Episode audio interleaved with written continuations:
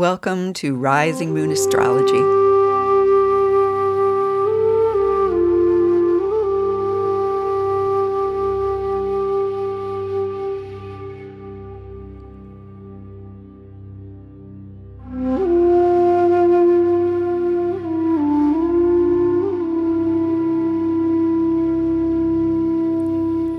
This is Mary Pat Lynch of Rising Moon Astrology, welcoming you to my podcast. I release podcast episodes for each new and full moon, occasionally for other special astrological events, but generally the new and full moons, which are my focus. My website, risingmoonastrology.com, has information about the readings I offer as a consulting astrologer and some other information about my background and astrology in general. I'm also on Instagram as Rising Moon Astrology. And I have a newsletter if you'd like to receive this information in your email inbox. The music that you hear is composed and performed by flautist Suzanne Teng. The track is called September Angels and her music is available through magnatunes.com.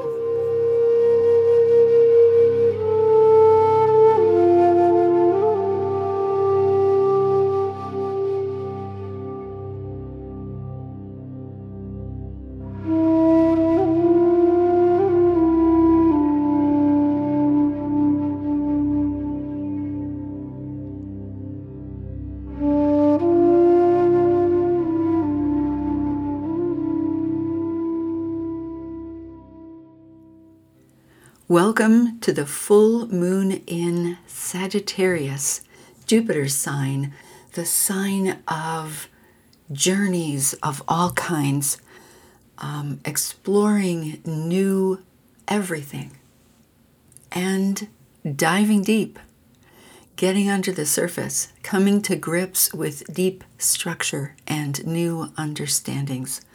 All of this is part of Sagittarius.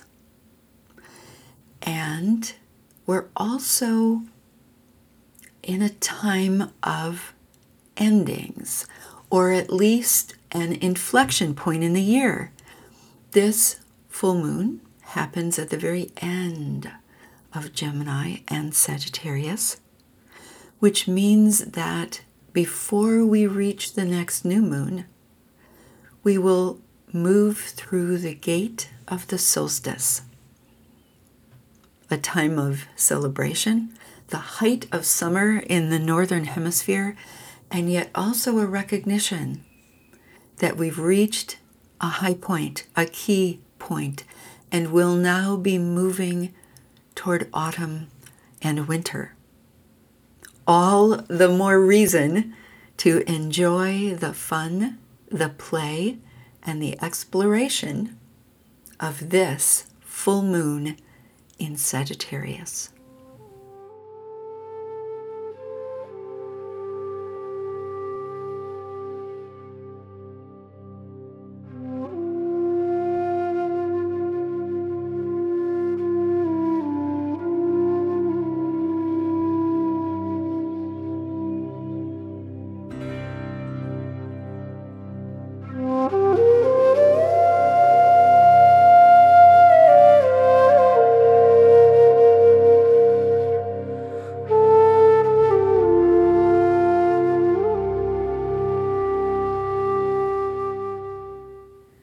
Tomorrow morning, Tuesday, we reach the full moon in Sagittarius, which means the moon will appear most full in the sky tonight.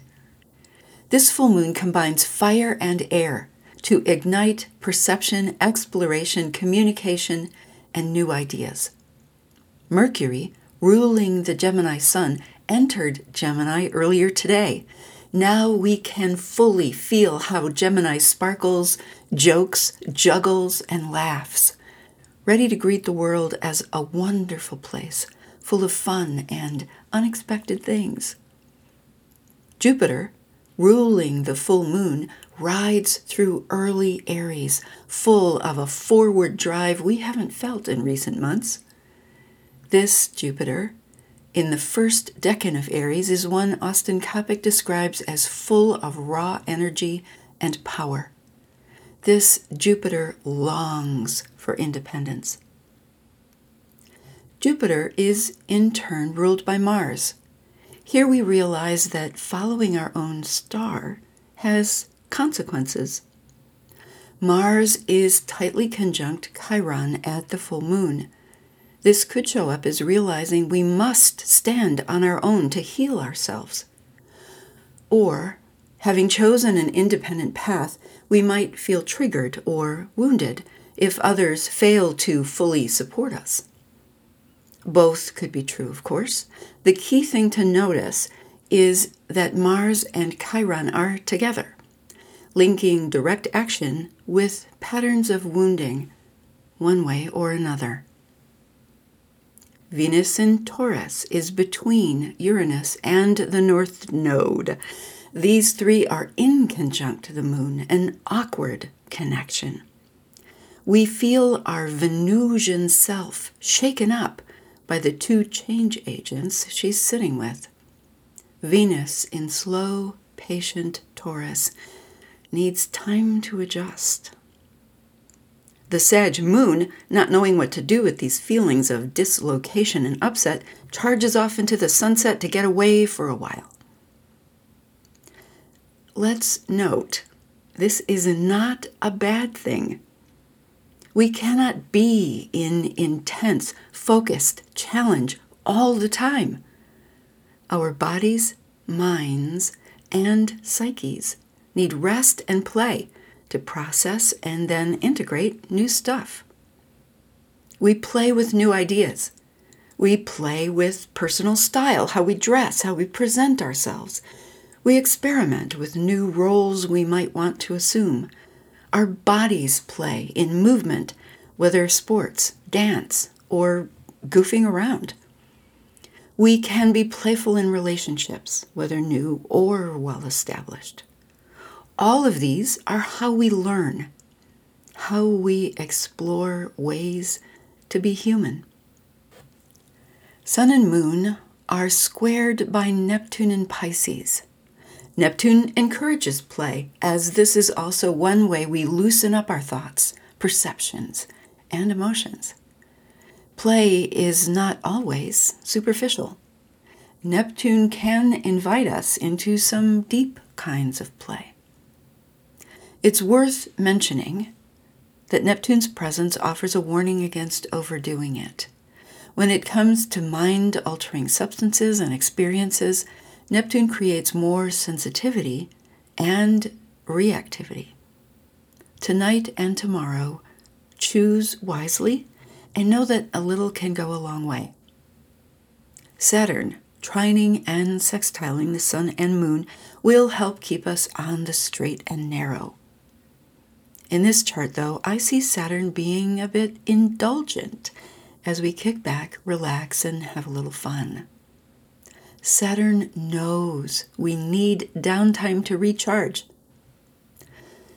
Decisions will need to be made soon enough. The Sun in the third, final decan of Gemini feels the impending call to make important choices. The solstice arrives soon. This is the time in a number of mythic traditions when one god dies so another may live until the next solstice when the death and rebirth happens again. The moon in the third and final decan of Sagittarius also faces endings. This decan, ruled by Saturn, brings us into alignment with what is necessary. Not what we like or prefer, but what must be done to accomplish our goals. This framework for the full moon ends up sounding rather serious. So, where's the play? Play becomes a choice. Facing difficulties with wry humor and the willingness to try out a new perspective. Choosing joy in the midst of challenge. Choosing to honor our need to play, recognizing this as a source of creativity as well as enjoyment Where does this full moon illuminate your chart? Which houses do the sun and moon fall in? Do you have planets or points close to or closely aspecting the sun and moon? These connections help us sort out where to look for those new perspectives, including a renewed sense of play and its value.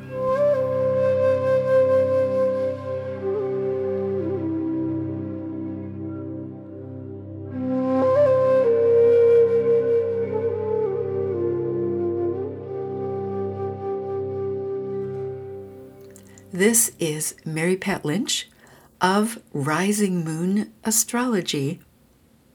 And it's true that just after this full moon, I will be taking a trip. I will be having my own sense of play that includes um, important connections and reconnections and exploring. I hope that this full moon points you to your own chance to play, to play for fun, to play for creativity, to play for enjoyment, to play as a respite from the challenges of the world. As always, thank you so much for listening.